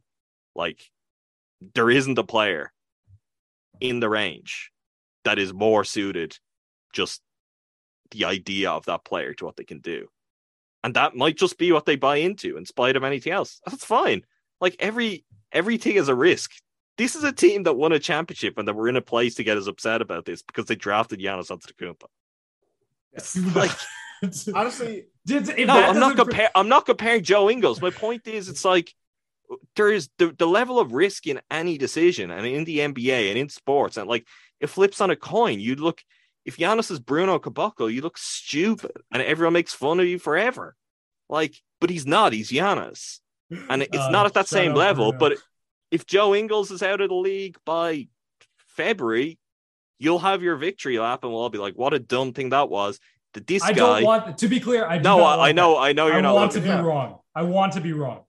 I- and the point I'd make, like, if that happens, we'll probably be like, look at this guy who went for that contract they could have got. I guarantee it's someone that we're not thinking of right now. It'll be someone who emerges over the course of the season because you just can't perfectly predict who it will be. Someone like Gary Payton II is a great example of that. You never know when a guy is going to hit, when they'll take off. So Joe Ingles could be the difference maker to win them another championship. Like legitimately, he could be the bonus piece that if he can stay on the floor, his passing creates quality looks for the Bucks' better players, and his shooting punishes opposing teams and creates more space for them. That is a big deal. He There's also a- could be yeah. a non-factor. It could sink them. I don't think it will because at worst they're the same team they were last year. I, I, I, again, to be clear, I recognize the upside. You guys make are making complete sense. I recognize that there's massive, massive upside with this play. I'm not an idiot, even though a lot of people No, might think that. We do not this think you're an idiot. Like, No. I recognize there's a ton of upside. Also, I just realized this. There's a chance we don't see him play before the trade deadline, which kind of negates the whole tradable salary thing. Possible, but but well, does it? I Are mean, the teams who are otherwise, the dumping- point What's up, then? DJ? Are- Are, Are the better to see a sellers at the deadline interested in players who are playing, or do they just care about salary and picks? And But this will then, be an like, but expiring then what, was contract. the, what was the point? What was the point? Is you're taking a flyer? Like But then the worst case, even get, he's, you don't get he's to see salary him filler. play. Well, that's part of the flyer. That's part of your calculus. Okay. No, as long as I that is honestly, like- recognized. I Like, because I, I do think George Hill, like in, in talking about that gets you to 10 and a half minutes, George Hill is kind of a similar situation. Uh, I'm uh, honestly more concerned about George Hill right now than Joe Ingles in terms of the collection of injuries Hill has had going on and how that worked worked out last year and just how dramatic the fall off in his play was. Those two guys are kind of paired together for me. Like, if it doesn't work out, they will be looking to get out of George Hill. If like if that's not something that happens before that, if they go into the season, the injuries are still an issue. And beyond that, he looks terrible when he's healthy. They'll be looking to get out of that and upgrade. And if Joe Ingles is just not going to be healthy or the flashes they're seeing, they're like, oh God, he doesn't have it anymore. The two of them go together and they go with a bunch of picks and you find a seller. It's always like those deals are only there because the team is just looking, what assets can we get? You're likely picking up someone on an expiring contract anyway. We've been down this road. It's the Nikola Mirotic road in particular. That's what you do, though. I'm not saying that they can end up with a Nikola Mirotic. That was a good. I'll stay. I'll defend that trade. It was a good trade. In theory, the trade was yes, it was a good. It was a good trade in theory. Sound didn't work out. yes. yes, sound practice. Like the operation was good. a Sound success, process, but the- even sound process. Yes. Operation was a success, but the patient died. I have a perfect That- comparison. I for think this that could be the Joe Ingles story with the Bucks. Oh god, no. like I, I think honestly, but that's that's my that's worst case. It's like, yeah, I get all the reasons why you do it, and if it doesn't work, fine. Okay, And I, thi- I I think I we can. I think we can reach a happy medium here. I understand everything you guys are saying. I recognize, like I said, there's a massive high upside here. I just, I'm not even like mad about it. Contrary to what, like, Contrary I- to what your emotions are indicating. Listen, I've been told by many people that I'm a very expressive person, and this is just rearing its ugly head. Okay, I'm not. I'm not like a person who gets mad at things. I'm not. I don't. I don't get angry at things. I really Jordan, don't. can you think of any other podcasts that we could, you know, put forward as evidence mind. here? Oh, okay. See, even if you're thinking about the net series, was I ever What? mad? No, was I don't just- remember. Were you mad before? or was I just like completely off my rocker? A little I bit of wasn't column mad. A, a little bit of column B. We all were. I'm not. I'm worried just- that we've taken this thing out of the clip that we thought was going to be really impactful. On yeah, I think it's already. We've it's now got a podcast. I'm just like it's not the. It's not what I would have wanted. Oh, At I least get that. I have I have a perfect comparison for the signing. Look, yeah, let's hear it. Demarcus Cousins when he signed with the Warriors. He didn't play What? until Ju- he didn't play until January 18th of 2019. That's fair. That is pretty good. Coming off a, a, a that was his Achilles injury. Yes. Yes. Yeah, worse, worse. Talk about the Not injury that guys are not recovering from very well. Still progress, but not at the same level as ACL. Not comparing Joe Ingles to prime All Star Demarcus Cousins, but the factors that played into it. His Marcus or Marcus, his uh, Lonnie Walker market. so he's um, down to his for- friends. Yeah, just call me Marcus. Um, No, I meant market as well. Lonnie Walker's Oh. one of those his friends. the market cousins his market uh cratered significantly and he takes a flyer i think that's where this is i mean it's the So it's the case of the rich getting richer, Jordan. I think light Twitter's about years. to go crazy and just How do the Bucks keep doing this? they How do keep you getting get away with these it guys? Joe Ingles. Who's You know letting the Bucks what's have Joe? Ingles? One of the first things I wrote for Behind the Buck Pass was like how the Bucks are sort of similar to the Warriors. Oh, I remember that. I remember Yeah. that piece. Oh, that was a lifetime ago. Uh, but uh, but yeah, that's a that's a very interesting comparison, Jordan. That is a very apt comparison. I hope it works out better for the Bucks and Joe Ingles. they still made it to the finals Yeah, They it's did. pretty good They did because their Uh, team was just their team was their team Again, anyway. It's yeah and obviously kevin durant suffered a catastrophic injury that changed the course of the nba it Yes. continues to to this Uh, day. exactly Should we talk about that? Let's touch a little bit on that. Ke- Ke- Yes. Kevin Durant requested a trade. um, that kind of that's that's shifting the entire NBA landscape. does he get traded Yes, Yes, one hundred percent. okay same yes. Um, Oh right, I, I really thought there was a devil's advocate No, coming no, from no. you there, but no, you were just looking for it. Just the It's- Nets moves today was very. Uh, That make no sense. so let's let's recap what happened here. So Kyrie Irving goes through his whole Kyrie Irving thing, uh, which should just be you should trademark that at this point. Uh, and he opts in. Kevin Durant requests a trade. We get- Normal people don't, you know. uh, go yeah on. normal people whatever you know obviously normal normal people things uh kevin durant requests a trade today uh He about- wants to go play with some normal people. Yeah, he's like that'd be nice for one.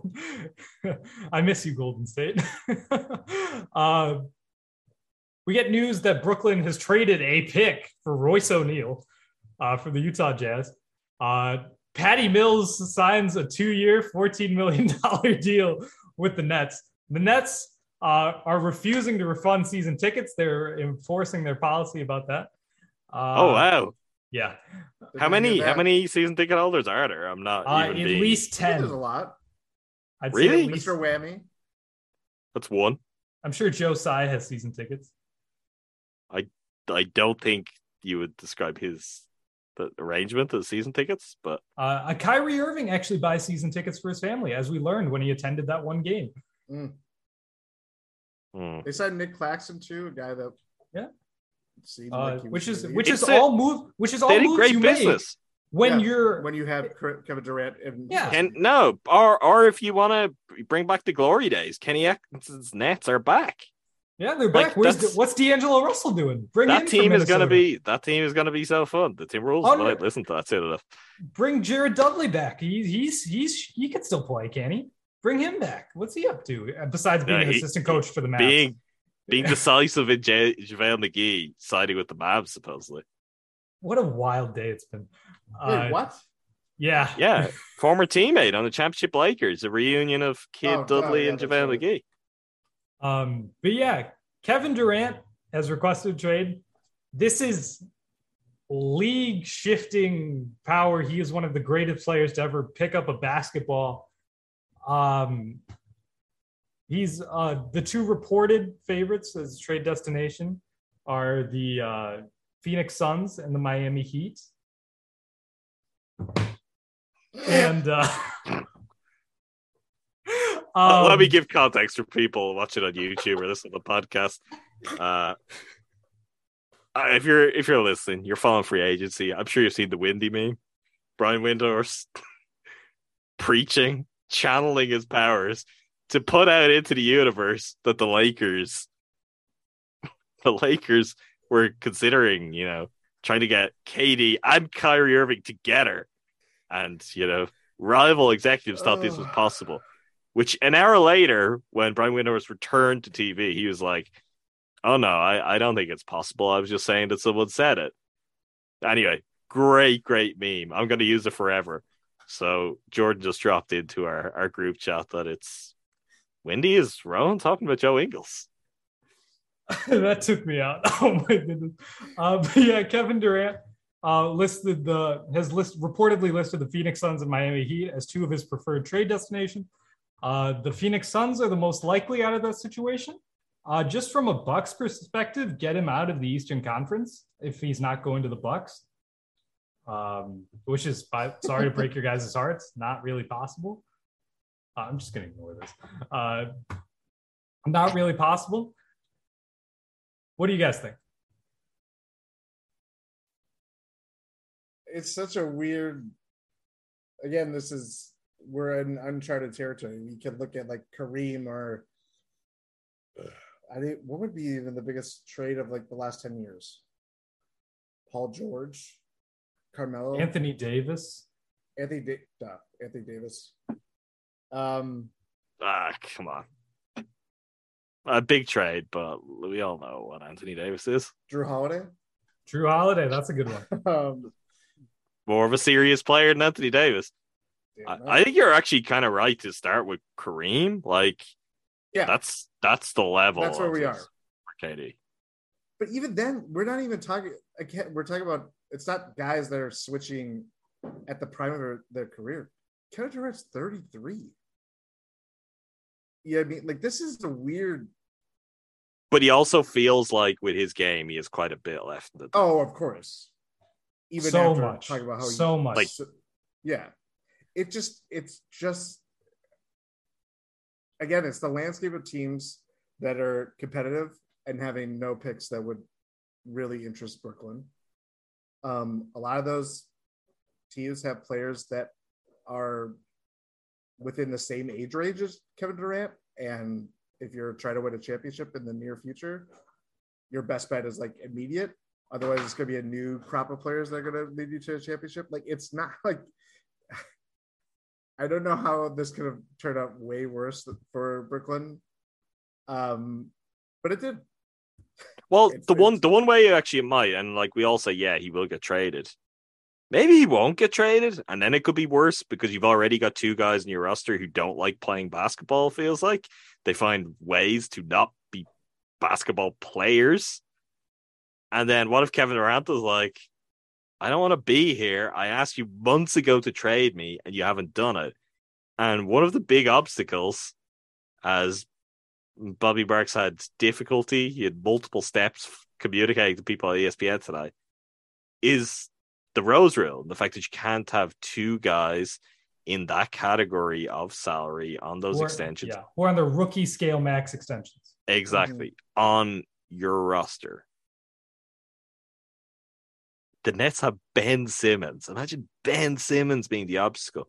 And that takes off like your A grade young superstar talent. Takes them off the board. It's like to again, not to not to throw too much Bobby Marks a couple of weeks, mostly because of the embarrassing stories he continues to reveal by himself.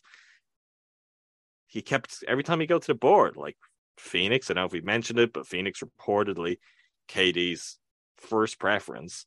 So every time you go to it, Bobby Marks is like, of course, the Nets, they're gonna want Devin Booker.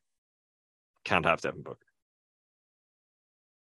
Can't have can't have It's, any it's of the guys legal. on that level. You can't. It is that. not legal. The There is only, no the only player you could get is possibly Zion because he hasn't extended yet. yes. That that is maybe it. And if I was the Nets, I'd uh, you know talk about a the high risk. There's certainly high risk elements there.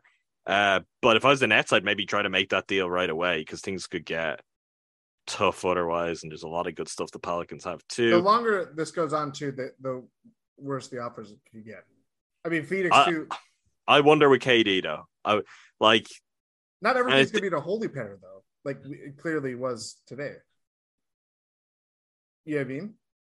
Because if Phoenix looms large on Kevin Durant's wish list, yeah, but that's dependent on Ayton. And he's he's under was- contract for four years, and if you think back to, I think the like the benchmark for this is when the Clippers landed Paul George, Kawhi Leonard, and just the sheer like, oh, we can move everything and do it all at once. Obviously, it's easier for the Clippers than any other team because they have an owner who, like, just uh, the, no owner cares less about their money and cares more about winning than Steve Ballmer. Just remember the classic YouTube videos. I say his name.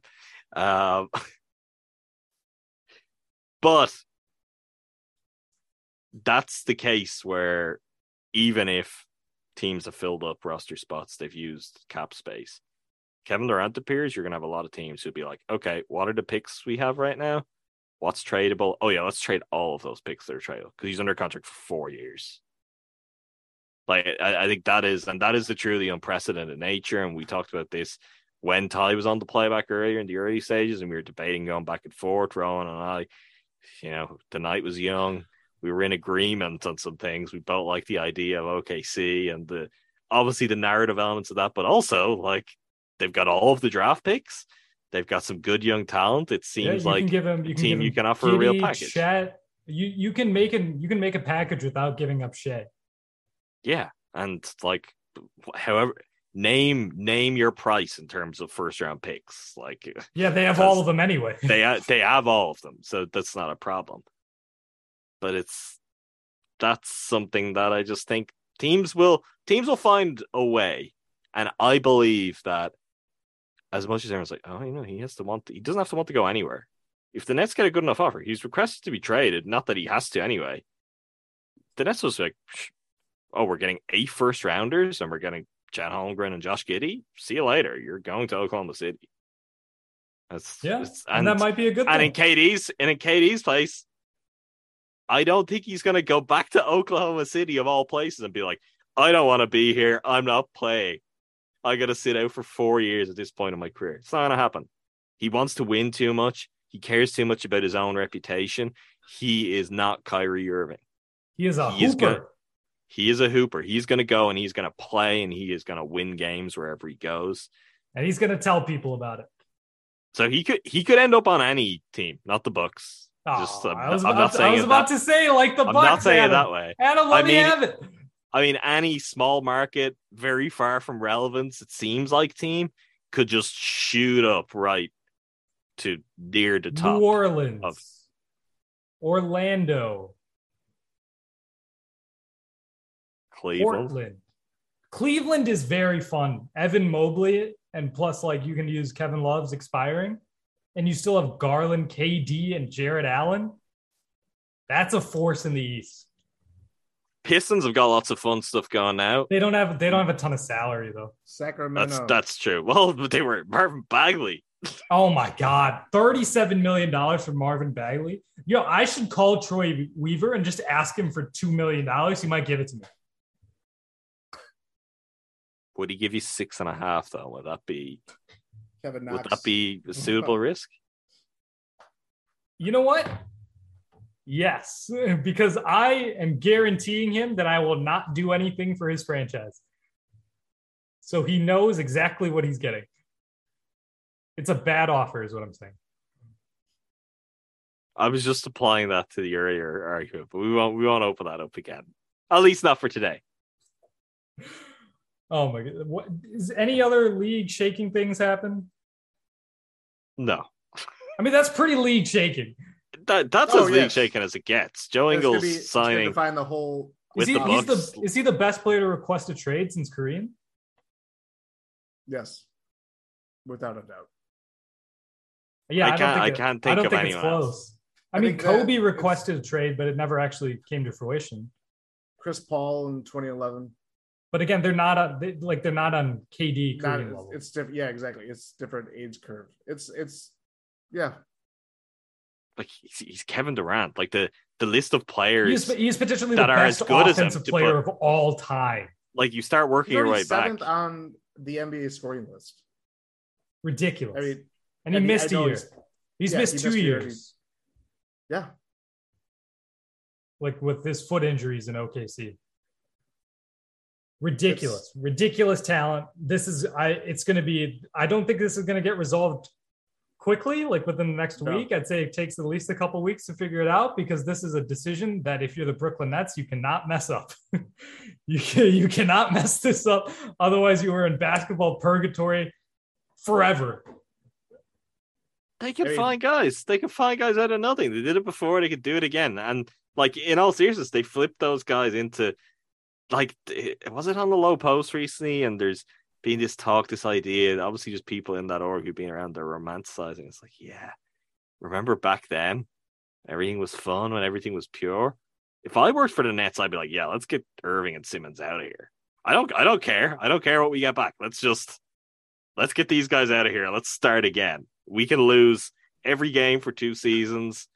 That's fine. We'll find some stuff eventually, but we can build something that, you know, makes us feel again. Because, God, the Nets are grim. Uh, it's it does not get any more like if we thought things were bad at the Nets, I cannot imagine a worse scenario than having that roster and Kevin Durant requesting a trade and you looking and there's This still soon. Ben Simmons and Kyrie Irving.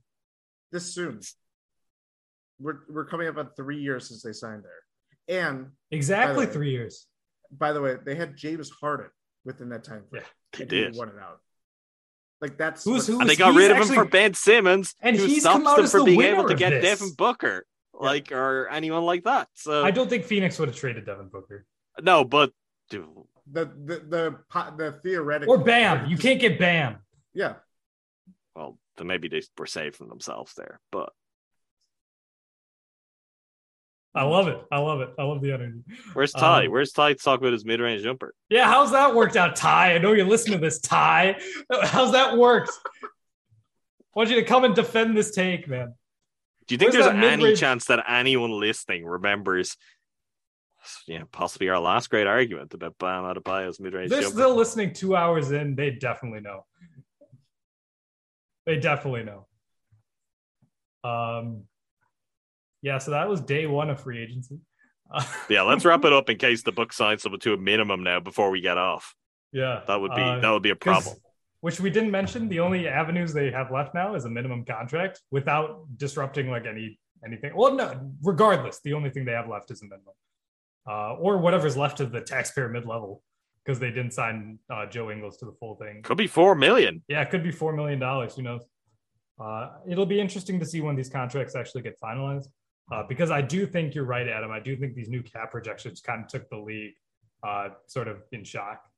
Uh, that's Yeah. not a phrase. They it Caught shocked people league. off guard. Yes, that's what I'm looking for. Thank you. We have been first like doing content since four o'clock. It is eleven. Uh, it is, we are cooked. Let's wrap this up. Uh, Jordan, I give me should your keep going. thoughts. Can we do 24 hours, Ron? You and I? Carl We've been- Anthony Towns has just agreed to a four-year, two hundred twenty-four million dollars. It's good. This that didn't happen already. No, uh, eleven oh one is when those extensions could get done. Devin Booker has agreed on a four-year, 224 million supermax extension. Oh boy. Oh, I didn't see these coming. Who would have thought? Yeah, we're done. Nikola Jokic agreed to the largest deal in NBA history. Five-year, 270 million supermax contract extension. There goes Sheesh. Giannis's uh, claim at glory. I mean, it was already beaten by Bradley. He Beal. lost it to Bradley Beal oh, that's earlier. right. Yeah, duh, yeah. Yeah. Bradley Beal re-signed, whatever, whatever. Jordan, give me, give me, give me a sentence to sum up free So- agency. sorry, last last week, total value of Yeah. Deal six years, three hundred and three million dollars. Wow, That's new. I haven't heard that before. three hundred is a lot. okay, Jordan. Uh, give what was your question? You get a nice racetrack in Sambor for that. You do. Give Yeah. me one sentence. Give me, give me a poem to summarize day one of free agency. Oh, wow, that's Bucks your took space. care of business. Will Joe Ingles yield results? Reward? I was doing a bad haiku right there. And not a Rohan. It works. It works. That's perfect. Uh, thank you for listening to this episode here on the Eurostep Podcast Network. If you're still listening to this, we love you. That's awesome. Uh, make sure you subscribe to wherever you're listening to this podcast platform of choice, YouTube. Make sure you leave a five star rating. If you're listening to podcast, make sure you leave a like. If you're on YouTube, subscribe. Uh, regardless, check out gspn.info for all our links, Substack, Discord entry, playback. Um, thanks for sticking with us. Uh, Pod Random. We'll talk to you next time. Whether you're a world class athlete or a podcaster like me, we all understand the importance of mental and physical well being and proper recovery for top notch performance. That's why I'm excited that Unifyd Healing is sponsoring podcasts on the Blue Wire Network. Unifyd Healing is a new and super innovative global network of wellness centers powered by Energy Enhancement System, or EE System. If you haven't heard of the EE System yet, then you'll want to listen up. This technology promotes wellness, deep relaxation, purification, and rejuvenation. Wherever you are across the globe, access to a center is easy and affordable. Interested in experiencing the EE System technology for yourself? Go to unifydhealing.com slash bluewire to learn more and find a center near you. That's unified, U-N-I-F-Y-D, healing.com slash bluewire. No material or testimonials on the Unifyd Healing website are intended to be viewed as medical advice or a substitute for professional medical advice, diagnosis, or treatment. Always seek the advice of your physician or other qualified healthcare provider with any questions you may have regarding a medical condition or treatment and before undertaking a new healthcare regimen, including EE system.